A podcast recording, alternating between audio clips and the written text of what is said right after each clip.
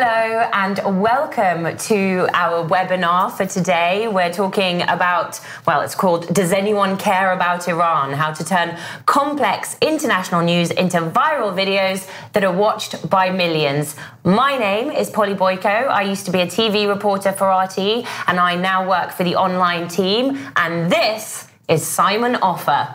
Hello. So I suppose what me and Polly have been asked to discuss is for, for the last couple of years, we've been trying to make videos in different types and forms and different tones to try and kind of um, get into that kind of social media area and trying to um, create some kind of viral video. I'd say the first thing I would like to say is that neither you nor I came up with this title. Nope.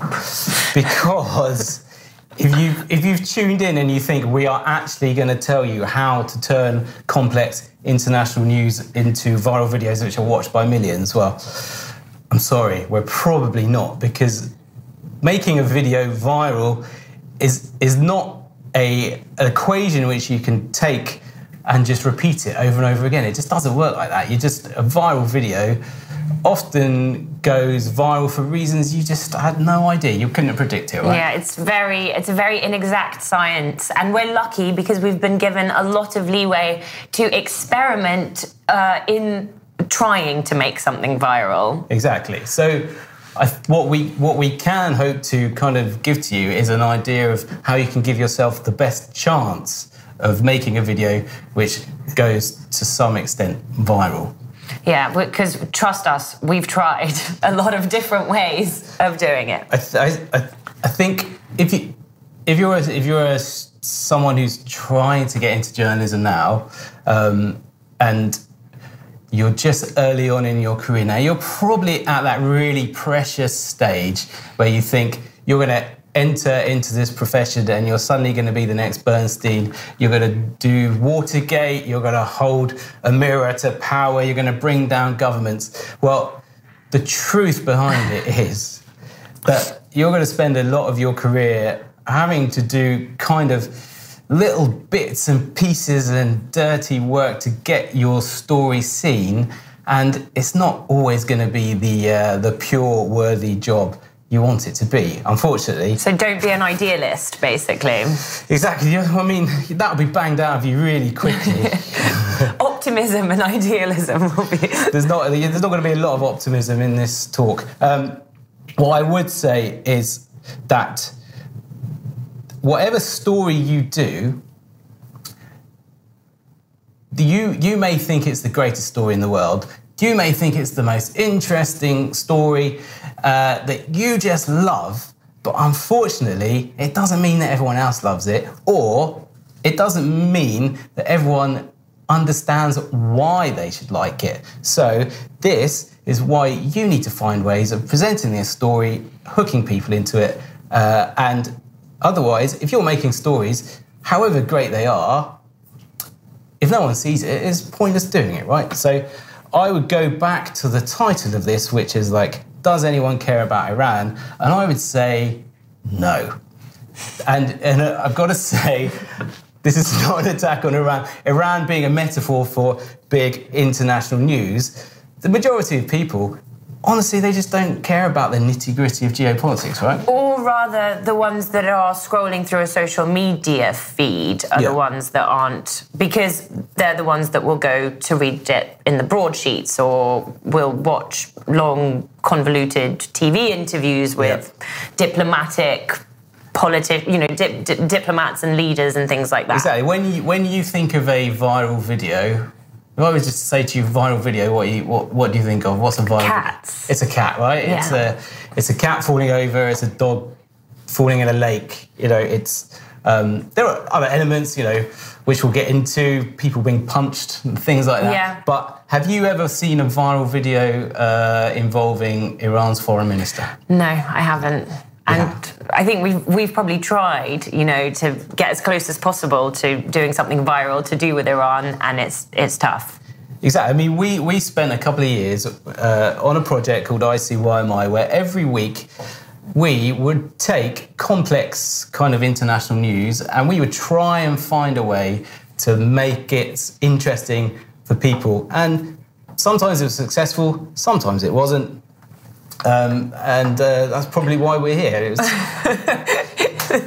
But actually, it's interesting because uh, what we learned there is that you can't have an identikit approach. So if you have success with one thing, it's not necessarily going to work next time. It's not like you find a format that's successful and then you can just replicate it. And that's one Yeah, of the exactly, things yeah. we're going to get into is that um, you've kind of got to tailor every bit of content that you do to each individual story. Yeah. Um, picking a format is quite difficult. Yeah, you've really got to got to get to the very center of a story, find the center of it, find what's interesting. And you know, social media is a relatively new medium, but that that finding the center of your story, what's interesting about it is, I mean, it's a, it's a, it's an old journalism kind of quality, right? It's always been there, and it's the same. Maybe maybe it changes with the medium, like in social media, but it's still still kind of there. Yeah, ultimately, I think this is an important point that social media is still very much journalism and the basic building blocks of being able to write, and we'll, we will go into this in more detail, but writing, communicating your ideas, not waffling, is very important. So I think what we what we kind of addressed so far is that vi- viral is it's unpredictable. You can't necessarily look at a video and think that's going to go viral. Sometimes you can get a feeling for it, but generally speaking, it's unpredictable. That is why it is not necessarily repeatable. And you can fall into the trap of trying to repeat the same thing and you'll just get diminishing returns again and again. And it's probably a waste of time. And the type of stuff that goes viral is really different, right? It's across across issues of quality, qua- uh, content. Like it's lots of different things. Yeah, and sometimes it's you know things that have attempted to be one thing and have morphed into something completely different. So there's there's there's so many different aspects of it, and no one is like what you were going to say. No one can tell you to go and make a viral video. It's If you if you get a job and your job is to make viral videos and you have to do that on a daily basis, then you may not be in that job for very long because it's a very hard thing to recreate.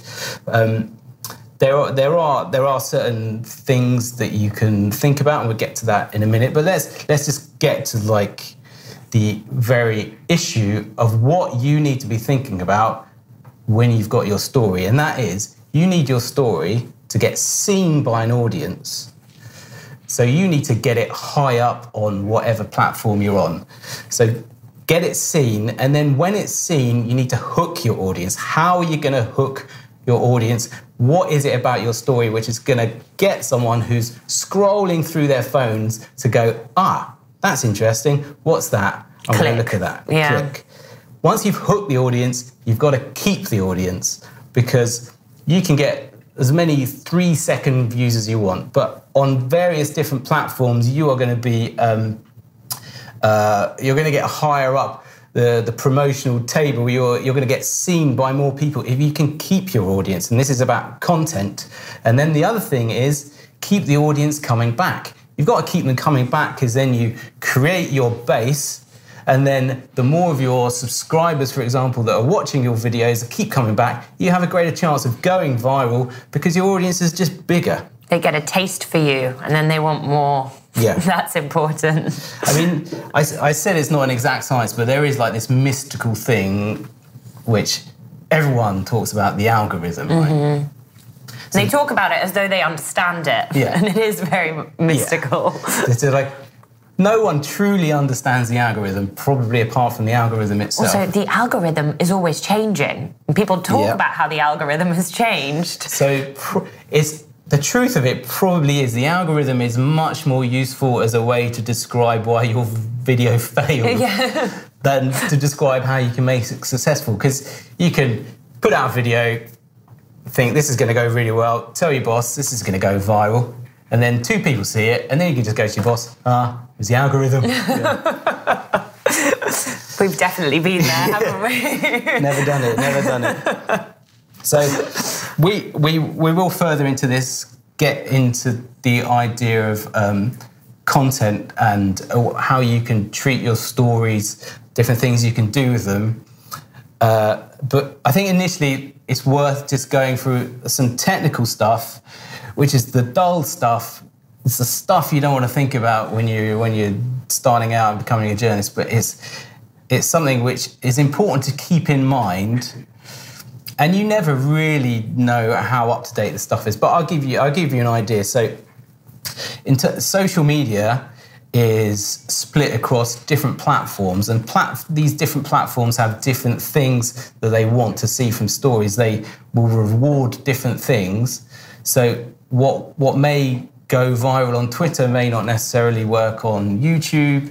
Uh, what works on YouTube may not work on Instagram. So when you're when you're making your stuff, it's really important to try and think where you're going to put it. So just to brush through a few things, I don't even know how up to date this stuff is. I don't know if this is still being rewarded, but it just gives you a taster of what you need to think about. So if you if you look at something like Instagram, Instagram likes Pretty pictures. Pretty pictures is key on Instagram. Really, Instagram yeah. is all about a beautiful image, like something arresting. That's Yeah. what it started as, right? This is the hook. Yeah, the hook is going to be your image. It's going to be your text. It's going to be your thumbnail, which we'll get into a little more in a little bit. But Very important. but there's little things just like it likes genuine users it to to click on your stuff, and then it'll put put you on the explore page.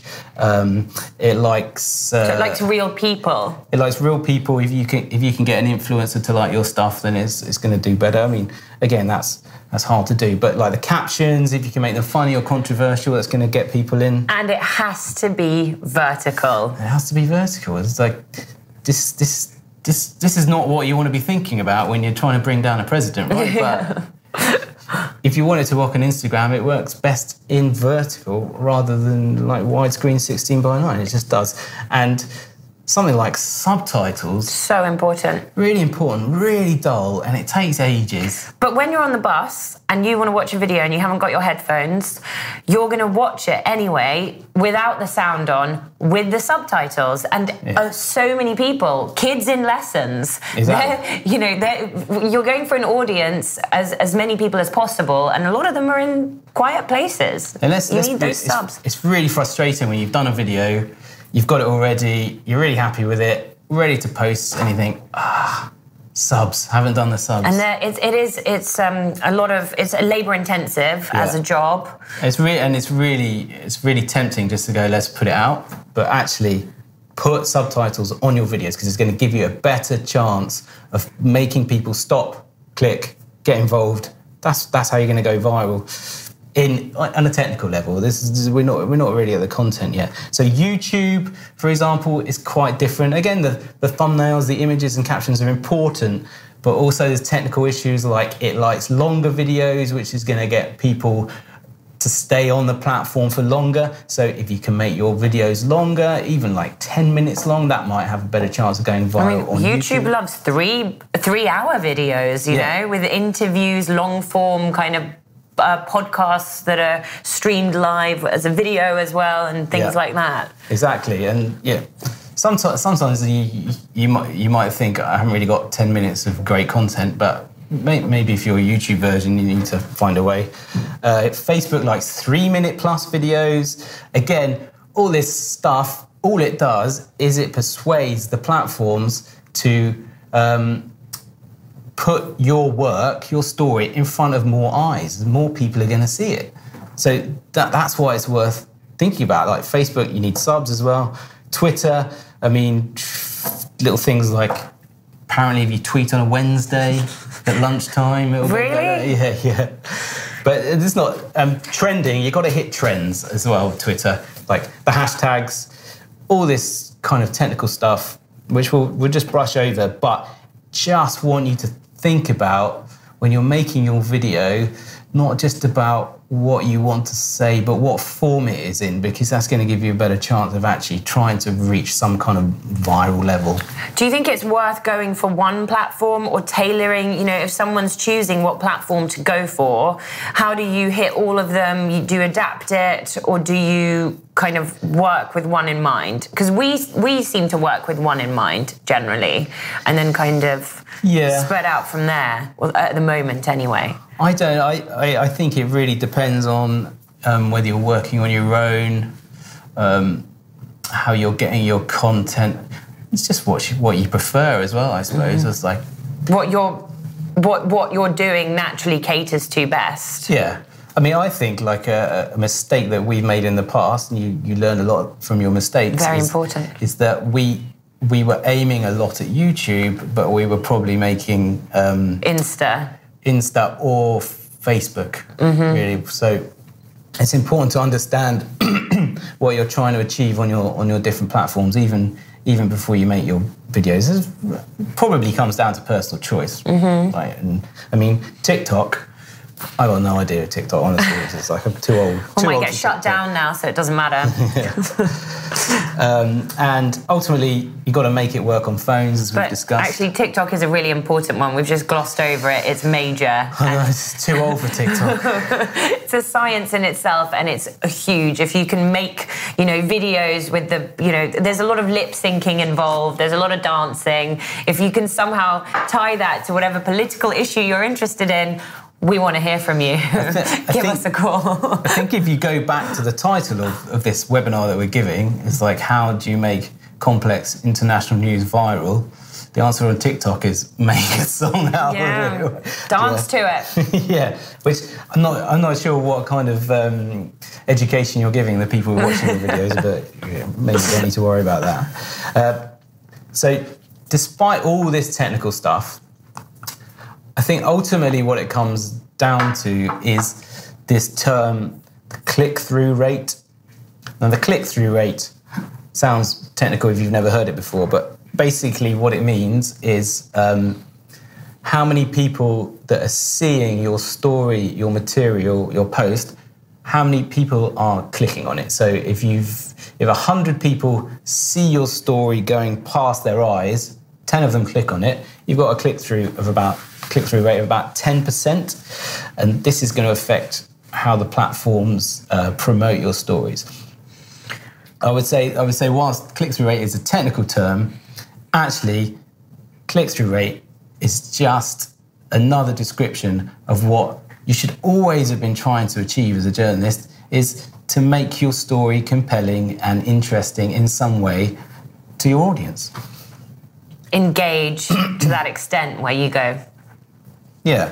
So one of the most important things and perhaps even depressingly the most important thing in terms of achieving like click-through rate or achieving some kind of virality is your thumbnail is is the the image in the window that people see and what is within that thumbnail. And it is depressing because it is no reflection at all of the work that may have gone into that that the shop itself, but the shop window it matters. The text on there is really important. Yeah.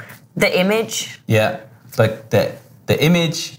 So let's let's take it back to Iran again. If if you're going to do a story about Iran on Instagram, for example, now you've got an audience who is disinterested in Iran, they will click on it. If if you haven't, how are you going to make that story about Iran seem like some something someone who's not interested in it is going to click on. It's got to be your image. It's got to be you've got to work out what your headline is, what your text is, what is unique about this story, what's funny about it. And I would say again, sorry to Iran's foreign minister, but just a picture of him is not going to get people clicking on it, right? Mm-hmm. Yeah, no, it's got to be something. It depends on what what type of video it is or what type of post it is, but you've got to start thinking creatively and outside of the box. So that image is so so important. If it is something to do with you talking about Iran or you presenting something about Iran, then we found that obviously the person in the video needs to be in the thumbnail. They need to be making eye contact with the camera. There's a lot of kind of grimacing thumbnails thumbnails. People, a lot of emotion in thumbnails tend to do quite well. You know, these sort of ah kind of crazy ones with something, you know, that for some reason a lot of exclamation marks and question marks and things like that. This social media um, aesthetic when it comes to grammar on thumbnails is not less is more. It's very much more is more. Yeah. Um, without going into the world of clickbait, which is the kind of next issue that you don't want to kind of the trap you don't want to fall into. Yeah, I, I, I think when I think about stories that we may have done on Iran recently, You're really circling in on Iran here. but it's the, the story that we did is we had footage of a, that massive explosion outside of Tehran.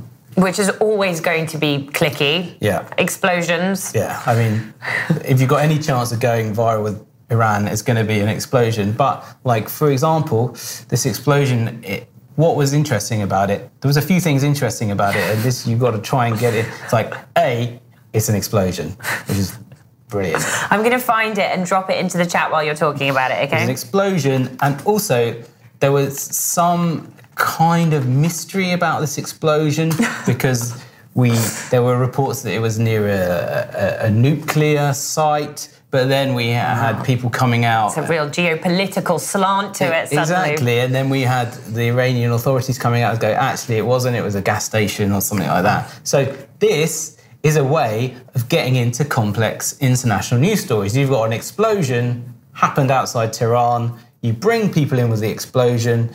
Maybe in your title you suggest there's some mystery about it. People are in, they're hooked. Ah, watch an explosion. That sounds interesting, mysterious. Then you've got a way of kind of getting into the wider issues around Iran if that's what you want to do. If you think that's something that you need to be telling people. Is it time for us to talk about the text on a thumbnail? Because Yeah. um, I can mention sort of my trial and error there. Is that um, when we came into doing social media, I thought that I just didn't quite understand the way that the text on a thumbnail needs to what it needs to be. I thought that, like headline writers, um, the text on a thumbnail might have to be clever. There might have to be a pun. You might want to kind of be smart about it. And then I realized that that was completely wrong. The text on the thumbnail needs to do what it says on the tin. It needs to say, if it's a massive explosion in Iran, then you're right, massive explosion in Iran. Yeah. You know, it's really as simple as that. And it's got to be boiled down. If you can get as many issues into that, you know, as much of what's happening in the video or the mystery of what's happening. Mysterious explosion Yeah, mysterious explosion. Um, I'm just still trying to find this post. I think but- because because because why why you and I may have kind of found that a difficult concept to start with is because we we come from a television background and which is a kind of a legacy media. Also, it's the same thing with with um, newspapers. Is you spend a lot of time in a newsroom when you're thinking about how to sell a story, do a headline for a story, trying to think up clever puns and like clever way of saying stuff. And that was that was cool back in the day because there was no real way of testing how well your story was being received. how successful that pun was on the strapline on the TV news, running kind of underneath the the newsreader. Exactly. So you you'd be in the newsroom and someone would come up with a clever pun and you'd all be patting each Everyone other on be the like, back. "Oh, Brilliant. that's a really great one." but, but you do that on something like Instagram, like people are just going to go swipe, swipe, swipe, swipe. But, but if you can promise someone, if they click on that, they're going to be see a massive explosion, then you've got a much greater chance of actually getting people to watch that video. was the post you were talking about a Turkish warehouse? No. No, well, that like Polly's looking at one now. It's it's a post which simply says "firework factory explodes." As- That is a high concept headline for Instagram. Everything you need is in there. You click on this, you're going to see a firework factory explode. I'm trying to still find your Iran post, but I'll, I'll, I'll I will find it eventually. So Don't I think worry. I think I think what what we're saying in terms of the text is that generally speaking, there's always there's always like none of these rules can be definite because again, you can't predict what's going to happen. But when it comes to your text, probably straightforward is going to be more effective than some clever pun. Don't be clever. do not be clever, but almost having to be straightforward. I now consider very, very smart. Personally, being stupid is the new smart. so, so, of course, on the other the other side of the coin is the issue of clickbait. Yeah. Which um, we've all seen the clickbait headlines, which we we've clicked on because it promises you so much, and then you get into the story and what you thought you were going to get, what was promised by the clickbait headline is not delivered on that story, it might work really well because your your figures for that story might be might, might be higher than normal. You'll get a bigger audience, but ultimately, what you risk doing is losing the trust of your audience. So so wait, while you may get lots of clicks on that one post, you may not attract people to continue to follow you. So ultimately, what did you achieve rather than like a few different clicks on that on that one post, really? Um, sorry, just before we move ahead, I want to try and crowbar some questions in while you're on the topic. Mm-hmm. So we spoke about platforms just now, and someone's asked, what are the advantages and disadvantages of different platforms? Um, you know, do you think one is stronger than another? You kind of answered that by saying that it depends on what you're doing, I suppose. Yeah, I, I th- there, there, there does seem to be different age groups, and perhaps it also depends on your what the material you have. Like if you want teenagers, you, what you you want to talk to teenagers, probably TikTok is going to be the way to go. Facebook may have been like that, but Facebook's fa- for old people Facebook's now. for old people now, and um, uh, so I, I wouldn't I don't know what the advantages or disadvantages is. Really, you've just got to make your own choice, which which you prefer, which way you see them going at the moment. It's also about which whether you want to put your it's choosing a basket that you want to put your eggs into mm-hmm. and kind of dedicating yourself to that basket primarily rather than trying to spread yourself across all of them, I think, and failing a little bit at all of them. Maybe you can be more successful in whichever one you think suits what you're trying to do um, best of all. I think if you want to make cash, if it's a money thing, I think it's probably YouTube, isn't it? Or Instagram, those two. Although um, they have now kind of, especially the returns on YouTube, have um, diminished um, yeah. massively for, for kind of what people were getting for views as opposed to before. Um, yeah, so that was, I just wanted, while we were on sort of close to platforms, mm-hmm. I thought I'd ask you that question. I'm sorry for interrupting. uh, so, I, so I think where we're at is like news is about packaging. Mm-hmm. Uh, and the packaging is how are you going to hook people? Um, what what is your hook? What take your story, work out what is interesting about it, and what form is it going to take? So it's kind of like, and you, you have an explosion, but you might have different just footage which you which you think will it's just an everyday event in real life that you can put up that people can relate to. Uh, I mean, that kind of stuff has a much higher chance of going viral. Very short clips taken on phones doesn't get you much into international politics, but it's kind of got a good chance of getting viewed. So, is it footage? Have you got a quote? Now, if, you, if you've got if you've got a compelling quote, now Donald Trump, God bless him. whatever you think about him, he's been brilliant for social media because he comes up with different quotes all the time. Um, they're absurd enough for you to get really creative with. Exactly. Like so, the bleach one, or you, you, don't even. Sometimes you can get creative. Sometimes you don't need to. Like sometimes you can just run the quote. Sometimes you can even take a text version of the quote because what is interesting about that kind of post is that what you're actually feeding in is to a talking point that the audience is interested in, which then drives engagement. So suddenly there's massive debate underneath the post uh, with the Trumpers and the anti-Trumpers and exactly, yeah. And you kind of get a feel for the topics that trigger people. I think, yeah. Sort of, that's something you get an itch for what you think might be appealing. And uh, yeah, like a crazy Donald Trump quote, for example, never fails. Like if you if you were to post that on Instagram, um, you're going to get hundreds and thousands of people just talking about it. It's just because it's, it's, it's, a, it's an issue of the day that people people like to talk about, right?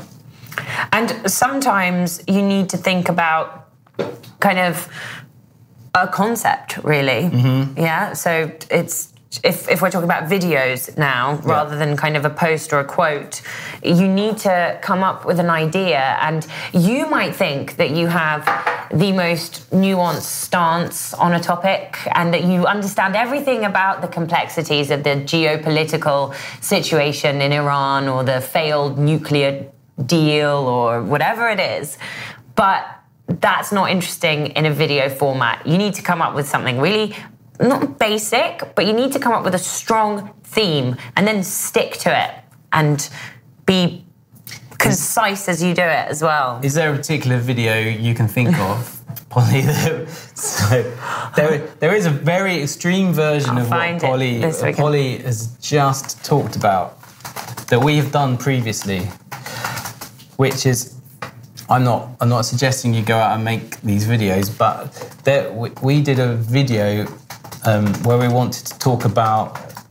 I think it I think it was Iran. It was It was Iran. It was Iran. Iran the nuclear deal, which is a really complex subject that most people are not going to click on. But what was also happening at the same time was it was the end of Game of Thrones. So this is a very extreme version of it. But so we did a video which I think Polly will probably. I've just um, chucked it into the group. We're going to get someone to throw it into the chat underneath. In fact, I think I can do it myself. so this the title of this video is Game. What was it? Game of War Zones. Trumpgarians versus Iranisters.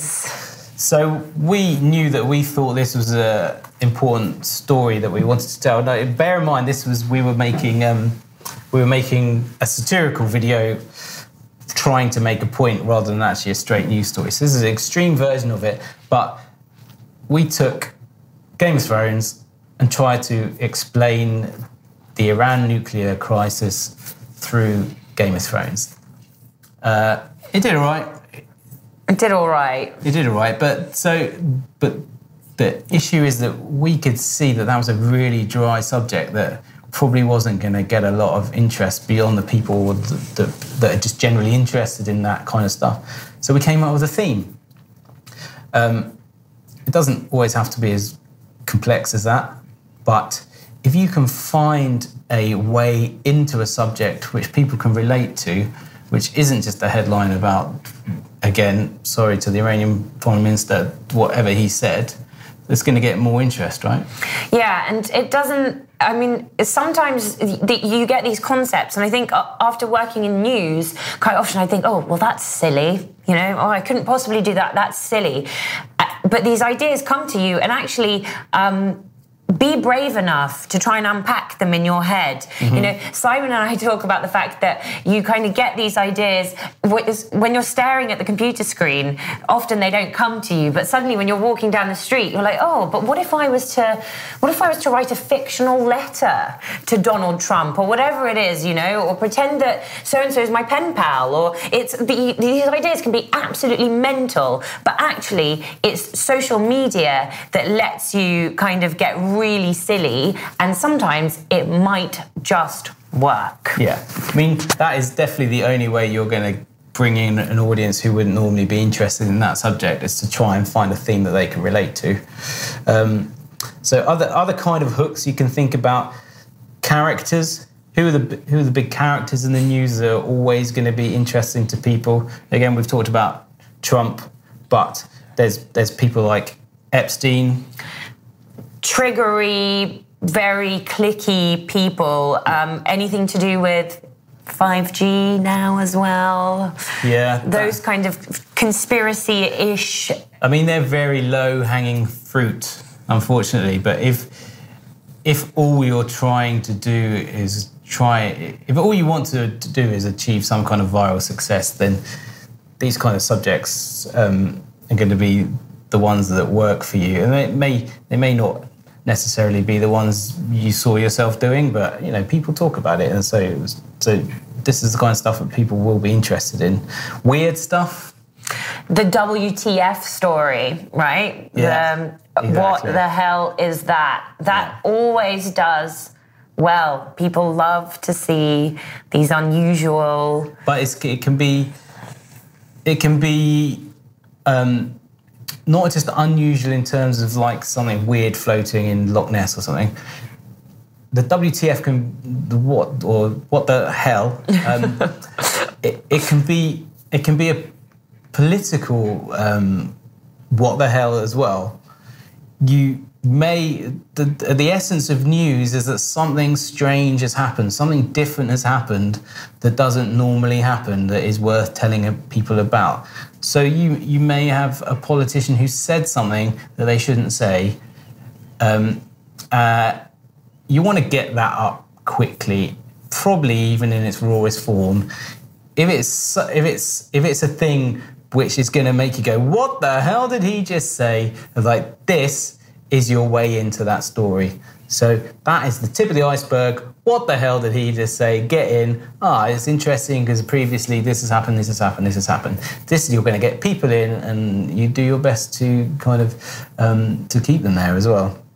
There is there is a low, lowest common denominator of sex, right? So, but we've had hit and misses with that exactly. actually. there is that kind of truism that sex sells, but what we have found within the, the environment of news um, is that quite often, if you use sex too overtly, just in order to get clicks or get interested, get interest, what you might find is that people may watch it but they won't like it or click on it. Which is useless in the social media exactly. landscape. Now, the theory we think is that why people like to watch sexy stuff, they don't like people to know they've been watching it. So if they're clicking on it, their name pops up next to it. So that that kind of take the low road via the sexy route doesn't always uh, yeah. actually work. The sexy route is a uh, is a cul-de-sac or a dead end, perhaps. In, in, within news, yeah. within Unless you're getting on Pornhub, yeah. it'll work for you just fine there. So, so when you when you when you're working through your stories, social media is, is kind of does tend to um, keep you honest, but also keep you imaginative. Because unlike more traditional forms of media, uh, I'm, uh, again, I'm talking about your TVs and your newspapers. You could um, you could easily put a story on the television or write a story in a newspaper which no one likes, doesn't even read, but it doesn't show up, right? So you, you, you can still have subscribers for newspapers, you can still have people watching news bulletins. You've got no idea about individual stories. So you can stick it in.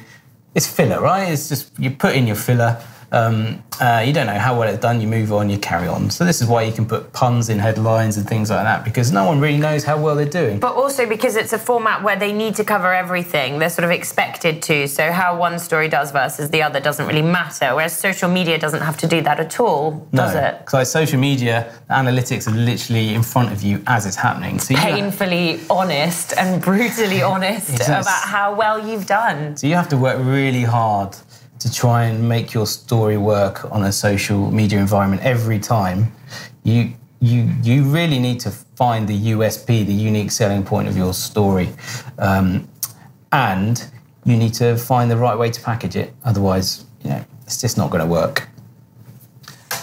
Uh, yeah, and it's it's. I mean, I used to think that you could just repackage the type of news stories that we did for news and and put them up online. But that is, we we live in such a different world. In the past few years, that really is what happened. People would cut the stuff that had been made for news or that had been made for TV, and it would be put up on social media. Mm-hmm. Now there's a whole industry of content that is being generated directly for social media, and yeah. it's got to have you know there's there's you know the satirical videos, the way that they're done. If, if you think you're a comedian and you're you know doing impersonations, there's all sorts of different ways of doing it, but you've got to stick to your the way you think that you're going to envisage you're going to do it and you've got to really make it tight. It can't be loose. And mm. that's where we're going to get into the issue of quality yeah. and what that means on social media. Yeah, the, the, like the, the idea of quality on social media is, is, a, is, a, is a strange concept because quali- quality in a social media environment doesn't necessarily mean high technical quality or very high quality kind of even content. It's it's about where your where your story is in kind of the timeline of a story and the form of it. So what I'm trying, I suppose what I'm trying to say is a 10 second phone video has as much chance, possibly even more, More. chance of going viral than a uh, really high quality, high production three minute video. So quality, a quality post does not necessarily mean the technical quality of it. It's, yeah. Yeah, it's not technical quality, but then if you think, if I'm trying, I just tried to think off the top of my head, what is bad quality social media and where can we find it?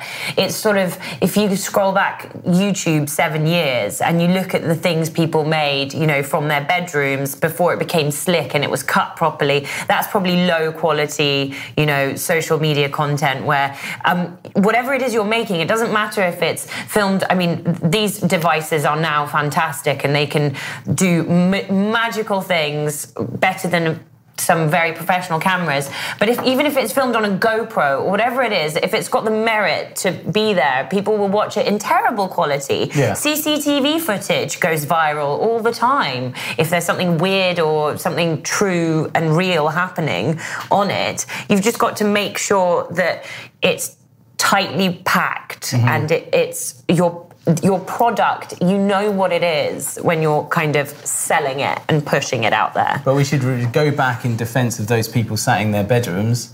They get Trailblazers. They get millions and millions of views. Why do they get millions of views? Because they're being watched by people sat in their bedrooms, so the audience can directly relate to the material. we cry over the Kinder Egg videos. You know the the child Kinder Egg. If only we, if only you could get 14 million views unwrapping a Kinder Egg. if you if you if you can find a way to get people um, interested in what you're saying, and you're just sat in your bedroom, go for it. I All mean, power to you, mate. I mean, yeah. that, I mean, that is that is a good way to make complex issues uh, understandable for people. Because You just, you just sat there talking to them, explaining to them. You don't have the time constraints. so, that, so that is one definite route, low quality route, easy route to virality. You don't have to make high production, um, high end pieces. You just Yeah, don't. you don't need like the equipment, you don't need a cameraman, you don't need to buy an editor or rent one for 200 quid a day. Um, I know I say this as there's a, a, a wonderful cameraman sat behind the camera that we're talking to right now. But the reality is that in social media, you need some very basic editing skills, which anyone, an eight year old child using TikTok, can now master. But as ever, it goes back to the central theme of is your story at the center compelling enough for people to be interested in it? So you if if your story is so interesting and you find a way to, to express to people why they should know about that story, almost doesn't matter what the form of that story is. Like as you said, television just chopping up television and putting it onto a social media platform doesn't work. Yeah, it used to work for a while, mm-hmm. but it no longer seems, you know, the social media now requires a whole content producing industry tailored towards every single platform individually. Exactly. So, yeah, that's yeah, phone phone videos. The phone the phone is at the center of it all. Kind of people watch it on their phone. People make viral videos on their phone. Um, People capture moments as well, like you know the the Karen videos now that are so popular that are. Um, or they're not popular in the sense that there's a demand for them, but these incidents keep getting filmed, you know, where um, some people are, I don't know how to explain a Karen video now, it's actually quite hard, but some people might be overzealous with, with the rules and somebody might be accused of being, you know, too I don't know, weird. I'm going down a cul-de-sac here. But the point is, is that people film that and then that gets posted online. And suddenly it's, there's so much debate raging around a moment that you may have captured mm-hmm. that it's likely to be popular. and there's no there's no doubt that things like the Karen videos or the uh, instances of police brutality within Black Lives Matters. Um, the footage from that, it it has a very good chance of going viral and it is extremely political. It is actually at the center of one of the major political debates happening at the moment. So that that footage is useful at bringing in an bringing in bringing in an audience to a raging political issue. I mean, you may have you you may have certain thoughts about morally whether that kind of footage of um, violence. Are you talking is, about the kicking video? No, I'm talking about black, just generally. Oh, okay. Just like you, you may you may think, is it right to to use this um, on these platforms as a as a like the a, ethics of it, the ethics of it, but actually, if it's a way of bringing in people to think about the subject, then then why not? Yeah, and also, of course, by showing it, you are highlighting what's happening, and mm-hmm. so there is, yeah, there are, and everybody's limits and everybody's ethic ethical lines are different. so it's a it's kind of a fluctuating thing as well. The one thing Polly is really good at is playing with the tone oh. of the things that she makes. Um, uh, we've worked on it quite hard and uh, so, how do, how do you how do you try and change the tone for the things you make for social media compared to what you used to do for television? So I think with for TV, you used to be straight down the barrel, very serious. Um, there's no humour involved, and actually, I think I probably managed to get a bit of my humour and my sense of humour into quite a lot of the TV reports I used to do because I find everything funny, um, and not in kind of a dark way. But I, I think the only way to cope in in this life is to look at it with um, look at things, even the most tragic things, with a bit of humor. Again, I'm not laughing at what's happening, um, but there is an absurdity to quite a lot of the insanity that takes place in this world. And in the beginning, I think I probably over egged some puddings, you know, with the satirical videos that we did, because trying to find that real tone and being really honest. Because I think as a news reporter, I had a certain voice and it was a certain persona. What social media really wants you to do is to truly be yourself which is terrifying. you don't really, you know, when you're used to working on camera for many, many years, you're not used to showing your true nature and showing yourself. Um, but I think that is what social media platforms really like, or at least in what we're doing. People... How do you, when you when you go out on the streets and stuff, how do you interact with people differently? Um, so I don't. I probably don't think I interact that differently when I go out onto the streets. Um, I am naturally a very um, talkative, communicative person, I find that when I don't have a camera and I'm not filming a report, I still end up getting into very big conversations with strangers or sparking conversation. And so that's where I think I'm probably in the right job, where if I've got to film a news report and I've only got my phone with me, then I'm going to get material from people anyway. Um, do I obviously in a news report you have to sit there and you have to go like this, you know, and you've got the noddies mm-hmm. and you've got to be very, very, um, very austere. In social media, you can make a joke with people, you can vibe off them. It's really important to have that kind of vibing element. Do you think there's a difference in the material you material you collect when you're for social media that you use compared to news? Yes. So social media, and this is actually a big um, aspect of what goes into your final report. So you, I'm saying compress it, make sure it's a really good, whatever it is, make sure that it's just the very nectar of what you're trying to say. But that can often be said by outtakes. It can often be said by the bit where you dropped the camera and you had to pick it up again. It can often be said in the bit where you stumble across a word because that's what social media is all about. It's all about the um, it's au naturel. You know, it's got to have this um, kind of quality of naturalness to it. Relatability. Relatability, yes. We, we've all tried to film a video and it's fallen down and you've had to pick it up or whatever it is, or your cat's walked into the shot. You know, I often filming videos at home at the moment, I've got animals kids walking in and out, family mm-hmm. members, doors being slammed.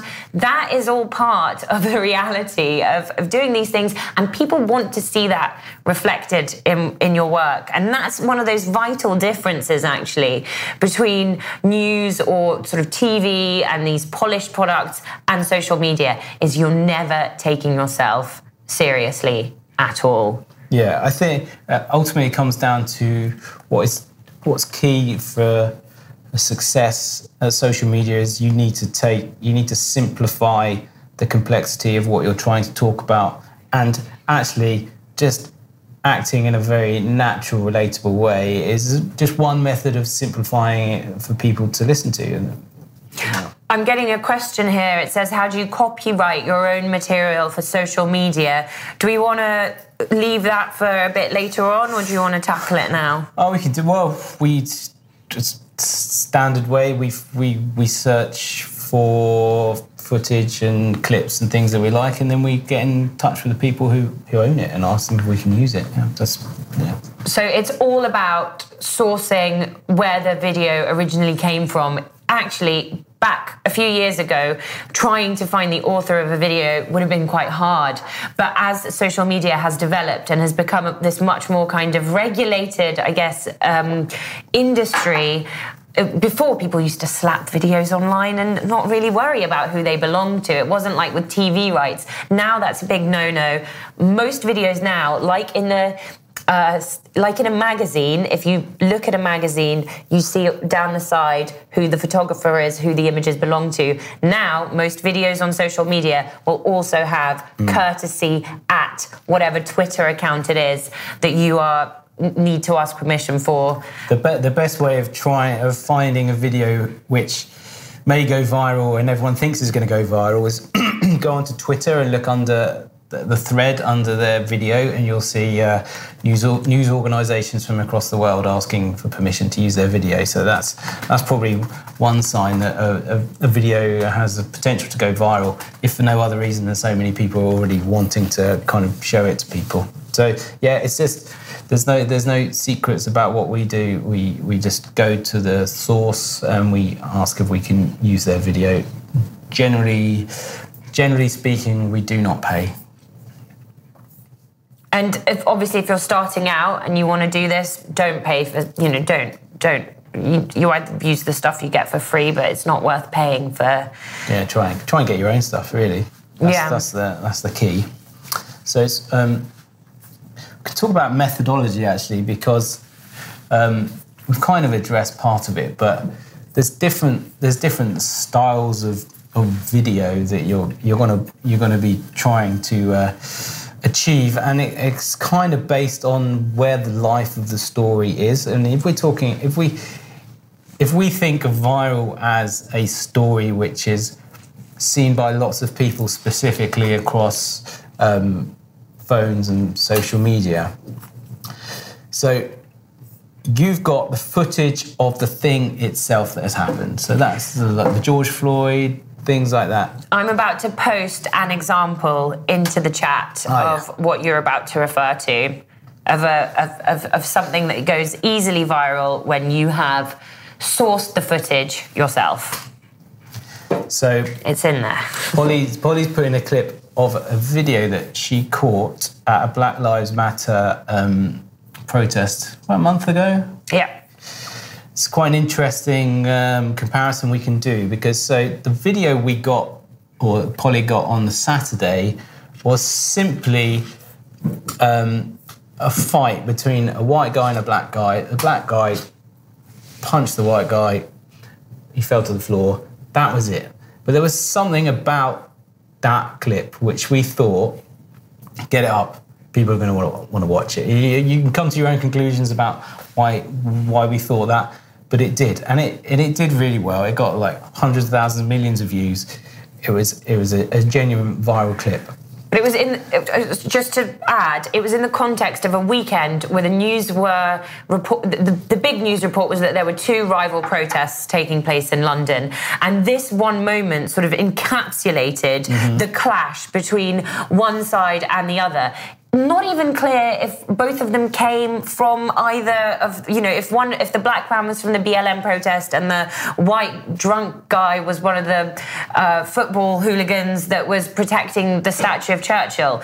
But that one moment that the money shot as you call it was was uh, kind of encapsulated it and that's why it just had that resonance. Exactly and then that is the kind of thing that brings in your audience and then you can get into the complexity of the story talk about what's happening tell people you know the nuances if you like what is quite interesting is that polly the next day did a much longer kind of what you would say more high quality thoughtful um, report and when it didn't, no one was interested in it. Didn't get, it didn't get anywhere. No, I mean, it was. It, no, it, it, did, all right. It did all right, but this this this is the difference between where you are on the timeline of your story. So, when you get that footage, if it's so compelling, and you can kind of get a feeling for how compelling it is, you just need to get it up in its rawest form, essentially. And get that, it, yeah, and post it ASAP.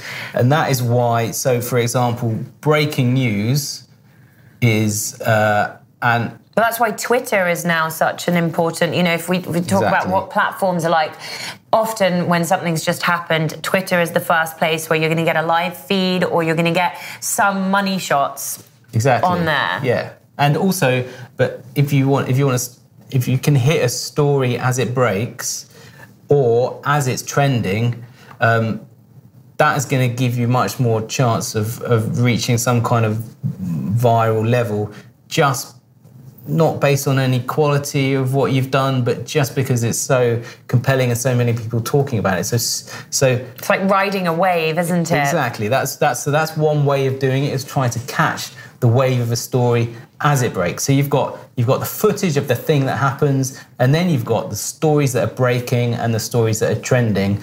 Uh, so they, those are two quite early on in the life of a story of things you can try and ride to try and um, to, to try and capture people's imagination. And often they they don't they don't need much work. So for example, if there was if there was a uh, just Ghislaine Maxwell and Epstein when she was arrested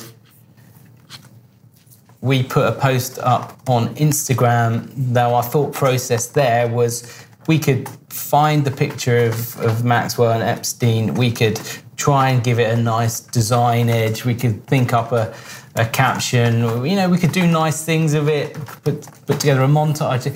But the story was so fresh and so new that all you have to do is hit it on the platforms, get your footage, video, image up there, you've got a much better chance of people clicking on it because it's going to be hitting the trend, it's going to be new, and and if it's if it's something like Epstein, it's a massive talking point. People are already interested in it. That's why big subjects and characters almost almost do a lot of the work for you.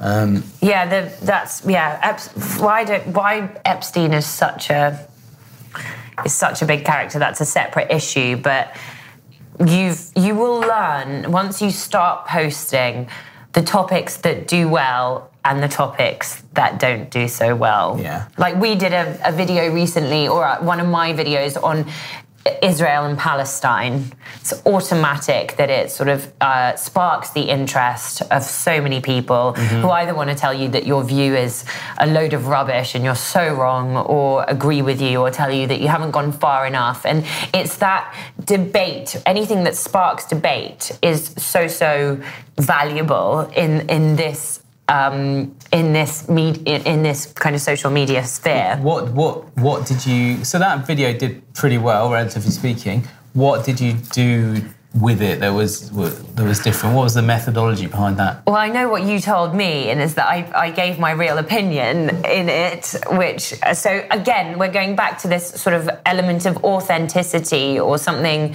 where you're, where you're basically trying to be as genuine as possible. I think I tackled a topic that I don't normally tackle. I normally go lighter, and it's actually that's also a balance where. Uh, it's easy to be light about light topics. It's hard to kind of be jokier or more irreverent about slightly more serious topics. You know, I'm so aware quite often that when we do videos like this, we are talking about people dying. There are lives at stake. Um, none of it is, you know, it, it, it doesn't, it's not necessarily funny, but it, that video I saw the absurdity of the fact that nobody was covering or there wasn't much coverage of what's about to happen with the, the West Bank and um, international outrage seemed uh, pretty. But, but also, I think what was good about the video is that it, there was a simplicity to the video. It was literally you sat talking to the camera. Um, just most of my videos nowadays. In because, lockdown, lockdown videos. Yeah, lockdown. But also, I think there was a theme, and the theme was there was a clear theme in that video. I'm also about to post it into the group. I've got there we go. I've sent it. Um, it should be posted soon. Um, I was I was looking. So I, the video was me looking for outrage or indignation about uh, what's going on with Palestine and not finding it. And that's your thread. So I was like, oh, hold on a sec. Maybe there's politicians that have that have expressed outrage. Oh, maybe there's been articles about it. And and that's one thing. And it's so simplistic, but it carried it through to the end. You know, you just need to find the, the vehicle that's going to take you from the start of the video to the end of it. And don't jump off and think that you can do some tricks on the side. Mm. Stick to your one because, vehicle. Because within within a very specifically within a social media aesthetic environment that we're working in, the vehicle is not going to be Benjamin Netanyahu says blah, blah, blah. That is just not going to get people in. So that's why we always try and find a different direction into a story, whether it's an angle, whether it's the production or the image um, footage.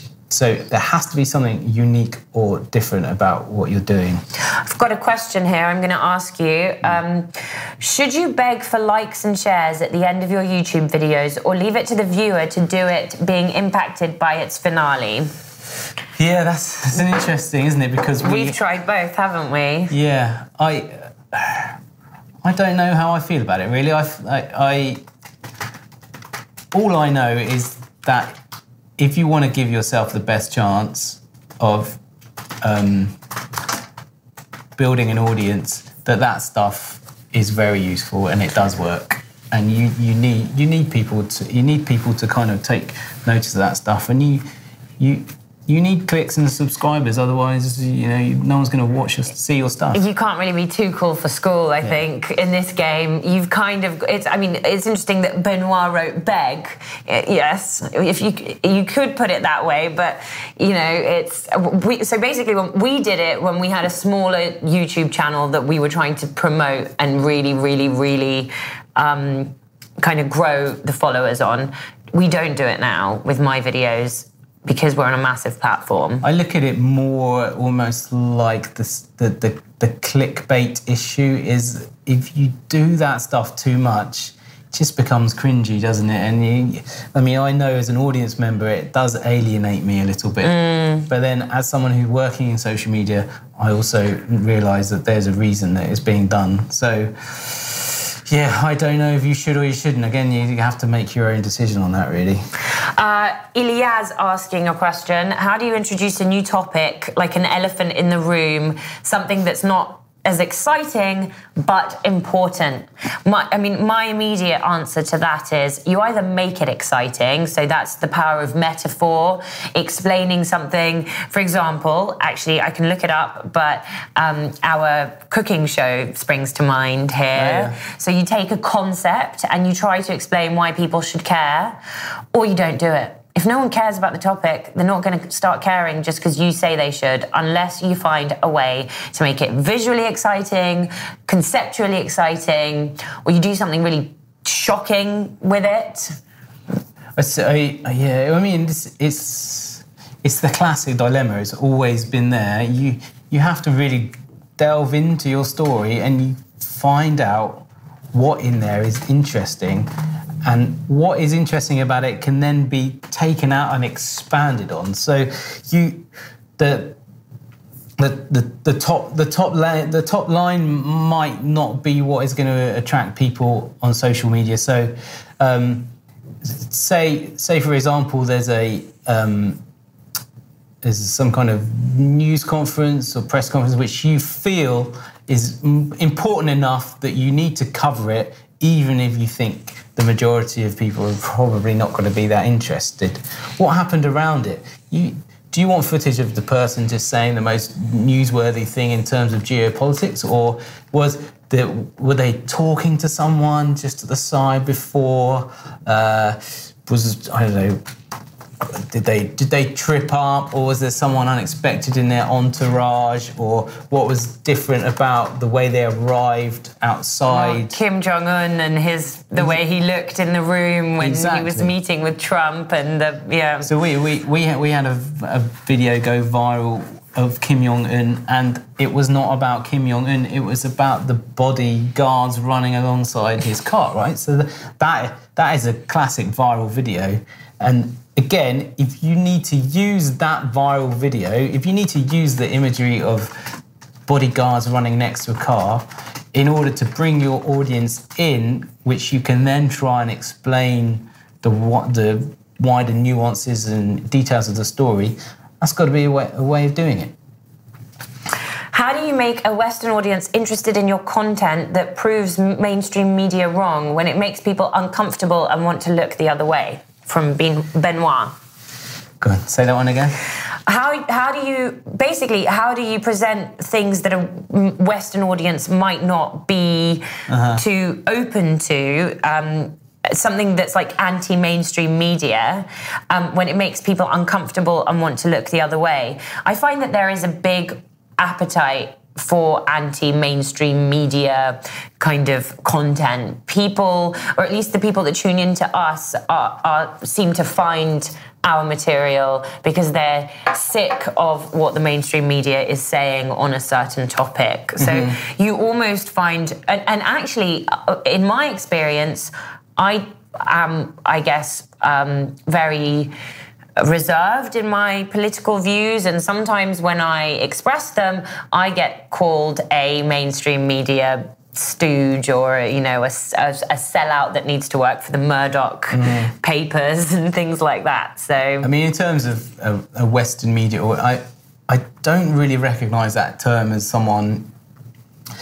I, I also struggle a little bit with mainstream media in as much as there seems to be such a kind of uh, array of different media. It's hard to know where the mainstream is apart from you know the, the big legacy kind of outfits. How do you? How do you? I I don't know. I I I suspect that like with all stories, if there's something at the center of it which is compelling just put it out there. I've got an example from Benoit again. My film about Donetsk, giving the opposite perspective of the EU's lies, and I find that that's something that will have. There's probably a big audience. I, I expect. Um, I th- well, I think this is this is a. Um, this is almost more of a journalism question, and it's just like if you if you see something, um, and it's your truth, just put it out there. Yeah, and, and actually, it goes back to uh, a seminar that we did with with um, with Richard two days ago, and his main point was tell the truth. And if it's your truth, and you've got that on camera, and you're seeing what's happening, then it's almost important to document it and not focus on what the other side is saying, just show your truth and literally what's happening on the ground. I would say if you believe you've gone to Donetsk, for example, and found something which other people are not seeing, sounds like there will be people interested in that if you can get it out to them. So, yeah. Someone said, when you're introducing a completely new topic, do you first educate your audience? No, because your post is your, you know, and you kind of need to make it accessible, especially with TV. We're not a print outfit, um, I mean, social media. Um, you expect people to either read around what you're doing or you're talking to them. Again, I might not want to tell my story about Israel as though I'm talking to an eight year old, but actually, the way of presenting uh, information to the camera is often very uh, boiled down to th- the bare bones of yeah. a story. Personally, I'm not really that interested in the concept of educating people rather than just informing and telling them, you know, it's, it's not up to me to to tell people what to think. That like I I see what I think, and I think what we often try to think about when we're doing stuff is where is the hypocrisy in this story? That's that's quite often our angle is it's equal disdain for everyone in a way because uh, quite often I think sometimes the media will present or there's a, this idea that there's a bad side and a good side, and for us there's a sense that everybody's either in the wrong or somehow um, made a mistake somewhere mm-hmm. or equally ridiculous. Everyone's as good as each other. Uh, or as bad as each other. As bad as each other, exactly. um, so that's, I think that's kind of where we are there and yeah. you assume that your audience our audience is so smart i think again we came from news where our job was to inform in a way because mm-hmm. we were kind of we felt like we were the first with a news story something's happened you've kind of got to tell it straight down the line social media you've that person's on the toilet having seen the news read the newspaper listened to the radio and now they want that extra layer of spin, of opinion, or of a concept, or of comedy on top of the things that they have their minds already downloaded. Mm-hmm. Yeah. Um, well, I, am on text carousels. Yeah. Uh, well, that's just I, was, I just put text carousels is just another form that might be useful to you if you if you have a story uh, which you're struggling to present, which you think may be important. You've got quotes, for example. Quotes can be kind of hard to get across um, on social media visually. You may not have actual video footage of it, but you can just literally put a compelling quote up in a nice design. Maybe that's going to be enough to get people in. Certainly on something like Instagram or something like that. And then we're back to tone, oh, um, which was, we've already kind of covered, really, haven't we? I was going to say the, the so this could go back to the last question is um, what we've had some success with in terms of social media is taking a subject which a story which is further along in its life. So it's kind of it's very well known it's very well covered. You want to continue covering it. You want people to still be interested in it. Now, you can, and this is moving away from the quality of just a phone clip to a much kind of more considered high end production piece. So we've had some success with. Um, really trying to imaginative use of editing and imagery and quotations like putting a putting a lot of production into um, fairly standard mundane footage and giving it a new life. So may, maybe if you've got stuff in, from from Donetsk which is a bit dry, this may be one way of doing it. Like we've just we've laid pictures with music, bit of filter, bit of design, some text over the top, and actually that that can work quite well on social media. People seem to be quite drawn to that kind of stuff. Yeah, so uh, ch- changing the aesthetic, and that's kind of that where we. I don't know if we've gone over that bit, but the BLM we may have missed it. But mm-hmm. the the BLM protests first, you had the the Floyd video and the immediate kind of footage of that. Then you had the raw, a lot of raw content coming through. And then a few days later, we had one of our uh, very talented video editors make a beautiful supercut, we called it, of everything that was happening.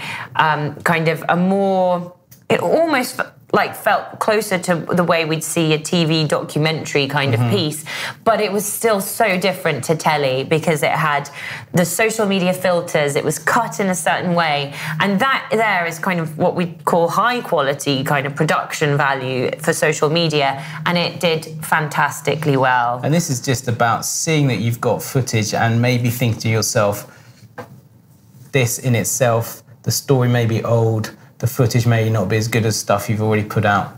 What can you do with it? And it's also because, again, we were riding a wave with the BLM movement. It was capturing a moment. It was in the ether. Everybody wanted to click on BLM related. And you've got to kind of have that um, weather vane for what stories are in the ether, what's being discussed, what people want to click. And then you can keep giving people that material down the line once the story's already happened because it encapsulates that moment and it really kind of they want to share it because it's talking about the in- injustices that are still being perpetrated etc mm-hmm. etc Yeah. So basically, you repackaged it. You really just like it's basically you took a present that someone gave you last Christmas, you rewrapped it up, you gave it to someone else this Christmas. Maybe they liked it. It's just like a different way of using stuff, which you need to think about it because, uh, again, that that worked really well on. Um, Instagram, didn't it? But uh, I'm not sure how well it did on YouTube. But it's, yeah, so so just production and design can be an important way in. Also, complete lack of production and design. so it's like, again, it's not an exact science, right? So, yeah. Um, so um, yeah, I mean, again, a, a complete lack of production design would be that video I did from the supermarket. Yeah, Yeah. Is that um, Yeah, so it's worth talking about this video. This was probably the last video we did, which we could say genuinely went viral. You're putting the, the surprisingly? I'm putting the link in so that my colleagues can throw it into your group, guys. You're going to s- no, that is entirely the wrong video. That's the video we've just been talking about. Apologies. Um, that's the supercut that I've just. I'm going to get put into your chat. Um, that's the repackaged BLM stuff that was very, very successful. And I think this is the last kind of viral hit that we've had from my phone videos, we'll call. So explain what the video is. It is a video of me going to the supermarket during the coronavirus, the very beginning of the coronavirus lockdown. And I couldn't really tell you much more about it other than it's me wandering around a supermarket with a phone. And again, sometimes as a news someone who used to report news, I just think, what am I doing with my life? you know, when I do these things. Do you have do you have any kind of idea or notion about why millions of people wanted to watch it? I think it was accessible. Everybody at the time was going to the shops saying, Who the hell has bought up all the pasta and all the toilet paper? It just seemed absurd mm-hmm. what was happening. We were all in the same boat. We were all queuing to get into the supermarket. Everybody was, it was, it was just in, again, we caught a moment, we rode the wave of it, and we got this out. This was pretty raw, so we got this out pretty quickly when this became a thing. It mm-hmm. was probably a week or two weeks that this was a really big deal. Yeah. At least in the UK, but really all around. As soon as lockdown happened in Europe, this became a thing.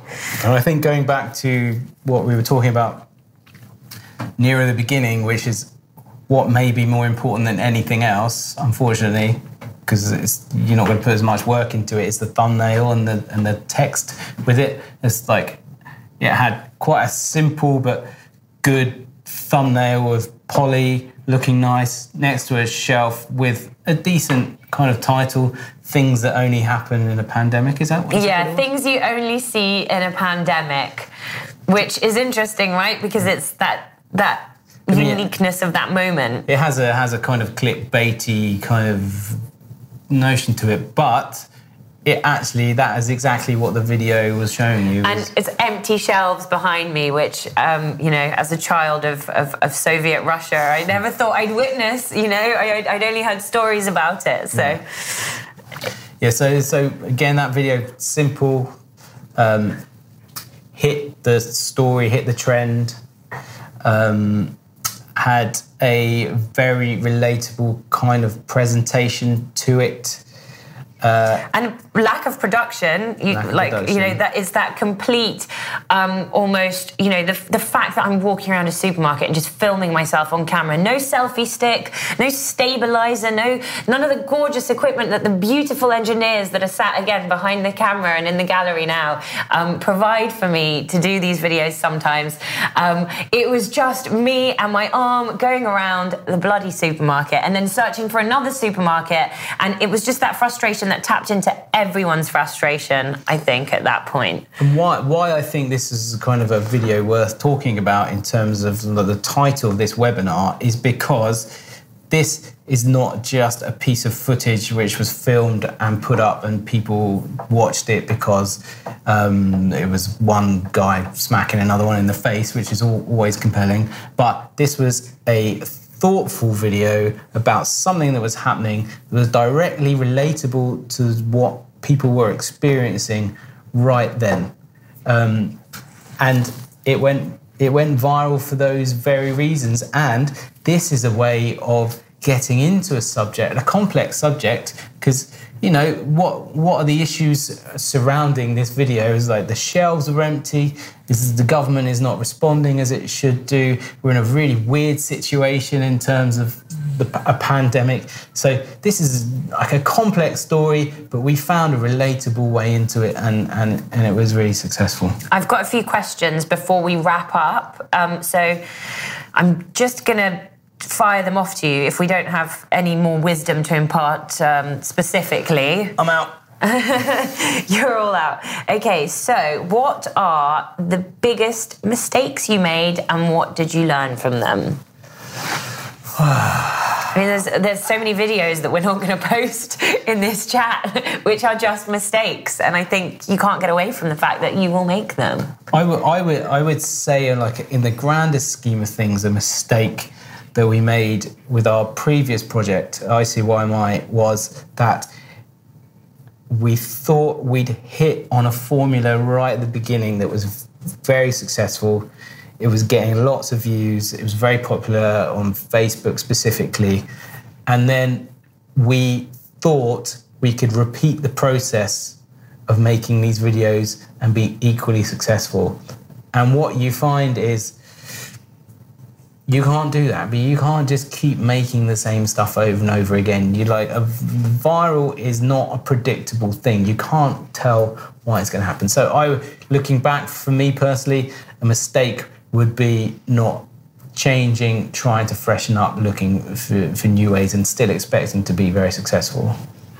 Yeah, um, I think that we've. Yeah, that, that, that someone said in the very beginning, what's a format? A format is a style of video that you do or a type it's essentially it's sort of thinking that you've got a template for some content that you've made. And we definitely thought that we'd hit that kind of sweet spot with those types of videos. And then actually we could have spent two years going out and doing loads of other things and, Yeah. and seeing. And i think we learned that unlike t- because coming from tv people have shows and then they do the same thing in a show three days a week an interview show a magazine show something like that um, whereas in, in social media, there's no need to stick to that, and you're free. You can just sort of pick and choose exactly what it is that you want to be doing, depending on the story. I, I would say, looking back on mis- things that I would consider mistakes that we've done previously, one constant in it is not opening up ideas to your team, your team members, letting one person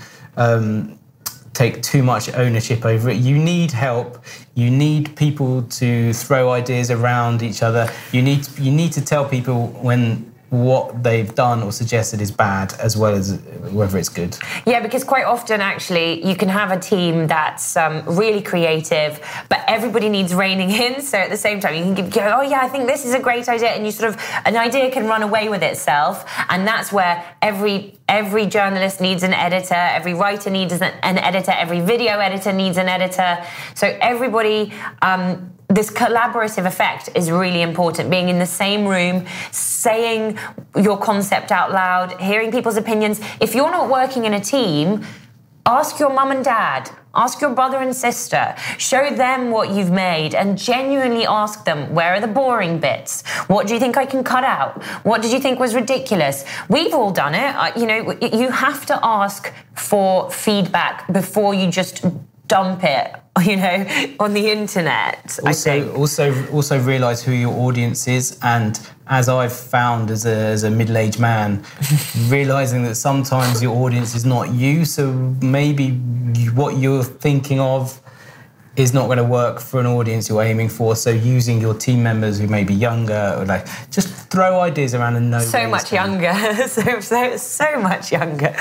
But also, yeah, and, and that your cultural tethers may not be the same. Think about if your audience is international, if it's um, if you're aiming for one particular language, country, all those things need to be taken into account.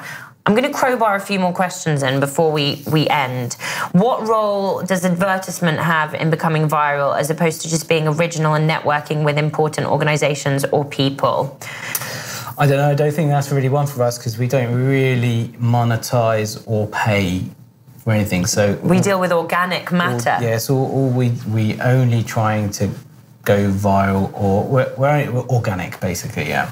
Where's the line between interesting image and sensational reporting? I know it's all about the clicks, but where is the line from Anna?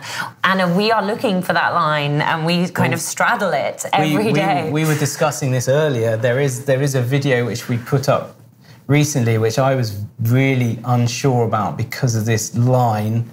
And actually, Polly convinced me that maybe it wasn't so bad as it. It was a, it was a video I think it was from Pakistan. It was. It was from a, either a wedding or some sort of gathering in Pakistan. 10 seconds of a girl dancing, a young woman dancing, and a man coming and just kicking her so violently that she falls I mean, she gets pushed out of yeah. shot, doesn't she? And the video made me really uncomfortable, and I was weighing up this exact thing, and, and probably we were too slow to upload it because I was just having real issues with it. I didn't know is this did I just want to post this because I thought it was going to get good clicks. Um, but Polly persuaded me that I said that if we don't post it, or, or the, the argument for posting it is that we need to highlight what's happening. You know, violence um, against women in a society where there's already an issue with so much oppression and it's so patriarchal, and um, it, that if we actually show it, then you can draw attention to it. So as a, you know, I think that. So have have a debate. Come to your conclusion. Can you sell it to yourself? You know, maybe you do just want to be sensationalist because all you're interested in the clicks was fine. Just admit that to yourself as well. Yeah, because sometimes you almost, through trying to be sensitive, we, it's almost kind of that's how the BBC ended up pulling, you know, slightly racist things that were deemed yeah. racist off. You know, you you can kind of be too you, you, can try and be too sophisticated and too sensitive when actually a lot of this stuff just needs to be seen and that's beneficial. So and ultimately, we don't know where the line is. just, just, judge it yourself. And uh, sometimes you think you see the line, and then you kind of go past the line, and you're like, "Oh, the line was over there. What, why did yeah. you know?" Sometimes you might think that you've made the right decision, and then two weeks later, you think actually that was bad taste, and that was slightly gauche, or that was slightly. Um, Lord knows, not everyone likes going through all their previous work and kind of thinking. Mm-mm what they did. Um, right, what happens to videos that do not have conclusions? How do you end them? this is a very fitting uh, final question for us. Uh, I don't know. I, I, you you find one, right? Yeah, you find one, or I think what you've got to be aware, I, or almost you don't. There is never an ending. None of our stories have an end. None of them can t- be tied up with a hmm. bow. Um, none of them have an ending. You can have a final thought, or you can think about. I think also one very important thing to impress. We said it in the beginning, but it's important to reiterate it at the end. Don't forget to be a good journalist. In all of everything we've said, you need to know how to write. If you're writing a script, try to bookend it. You know, you start with something, maybe circle back to it at the end. Um, don't get too waffly in the middle. Uh, these are all the building blocks. Check that what you're saying is true. Check that, that you're pronouncing things right. I've done. I recently did a video where I mispronounced the name of this anti-coronavirus I'm a bit drug. worried about your pronunciation of ether in this very video. oh, actually. really? Yeah, yeah. yeah. Ether. I say ether. Ether, yeah. Sorry. There Talk- we go. We'll talk about it after. Oh no. yeah. So um, so you can manufacture a very neat ending, even though your story will never have an ending. But do do not, please, I beg you, use the line "It remains to be seen" because Please. I hate it. yeah. Only time will tell. Only times. That is not that is not a line that you can ever use. Someone's asked. Um, do you take into account the viral potential of a pretty face? I'm pretty. Sh- I'm getting shy here. Polly's an accomplished journalist with witty and intelligent opinions, but she's also good looking. Thank you so much, whoever said that. Thank you very much. I would say it doesn't hurt. I, I have no comment on this. I've, I've, I'm now blushing. So um, I hope that people watch what we do because it's engaging. But I, I think I understand that sometimes, or at least as a news reporter, I may have gone into situations and got more material because people wanted were more willing to talk to me than my male colleagues. You know, in the in in refugee camps and things like that. Um, sometimes I think it's being female maybe gets you a bit more interaction. It's just you exude different pheromones and but you know we have to being a woman means you have to put up with lots of other more difficult aspects in this job as well so it's different Again, as a cynical editor, it doesn't hurt. Well, and on that note, we are on 329 right now. So um, we have got neatly to the very end of this webinar. I really, really hope that you found what we've tried to impart, some of what we've learned, um, useful for you guys. If you have any questions, I'm sure there's a way of getting in, in touch with us with the mm. RT school. We will try our best to answer them and help out in any way possible. It's been a pleasure, Simon. Thank you, Chatting Belina. to you. and yes, we hope to see you again. So yeah. See ya.